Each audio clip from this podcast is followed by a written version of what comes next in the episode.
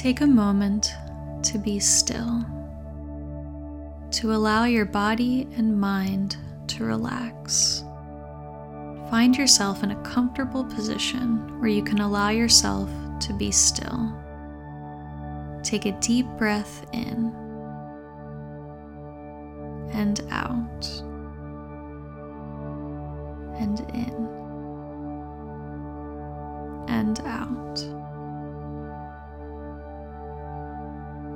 Relax your shoulders, your back.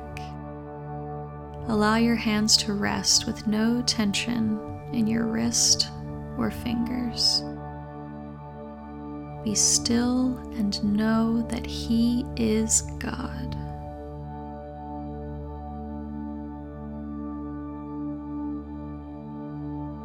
Later, Jesus was going about his business in Galilee. He didn't want to travel in Judea because the Jews there were looking for a chance to kill him. It was near the time of Tabernacles, a feast observed annually by the Jews. His brother said, Why don't you leave here and go up to the feast so your disciples can get a good look at the works you do? No one who intends to be publicly known does everything behind the scenes. If you're serious about what you are doing, come out in the open and show the world. His brothers were pushing him like this because they didn't believe in him either. Jesus came back at them Don't crowd me. This isn't my time. It's your time. It's always your time. You have nothing to lose. The world has nothing against you, but it's up in arms against me. It's against me because I expose the evil behind its pretensions. You go ahead, go up to the feast. Don't wait for me. I'm not ready. It's not the right time for me. He said this and stayed on in Galilee. But later, after his family had gone up to the feast, he also went. But he kept out of the way, careful not to draw attention to himself. The Jews were already out looking for him, asking around, Where is that man? There was a lot of contentious talk about him circulating through the crowds. Some were saying, He's a good man, but others said, Not so, he's selling snake oil. This kind of talk went on in guarded whispers because of the intimidating Jewish leaders. With the feast already half over, Jesus showed up in the temple teaching. The Jews were impressed but puzzled. How does he know so much without being schooled? Jesus said, I didn't make this up. What I teach comes from the one who sent me. Anyone who wants to do his will can test this teaching and know whether it is from God or whether I'm making it up. A person making things up tries to make himself look good, but someone trying to honor the one who sent him sticks to the facts and doesn't tamper with reality. It was Moses, wasn't it, who gave you God's law?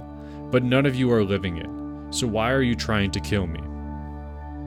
The crowd said, You're crazy. Who's trying to kill you? You're demon possessed.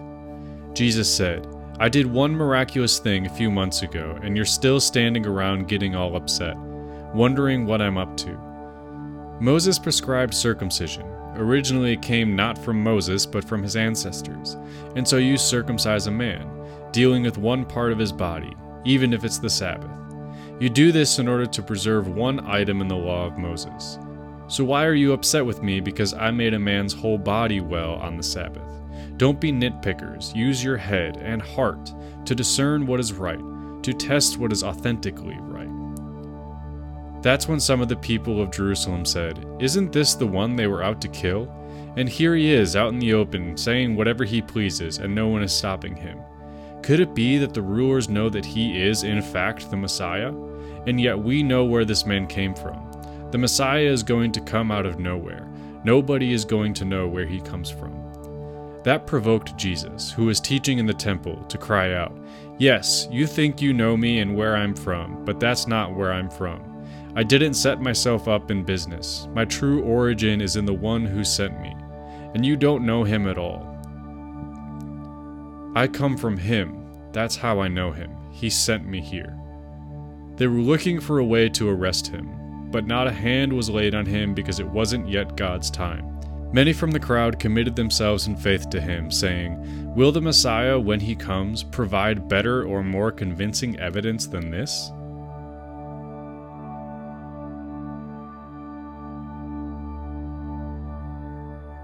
Take a few moments to pause. what was one word or phrase that stood out to you while listening?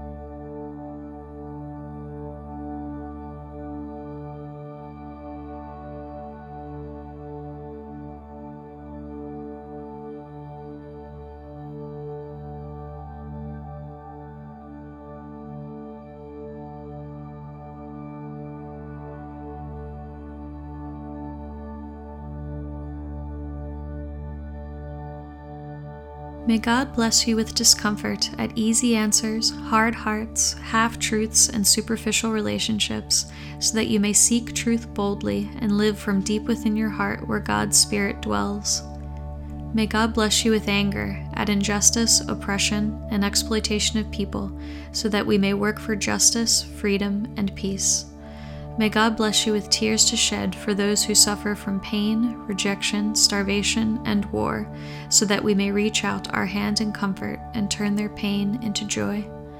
May God bless you with foolishness to believe that through Jesus Christ we'll have the strength and power necessary to create change in this world and in our neighborhood, so that together we will courageously try what others claim cannot be done.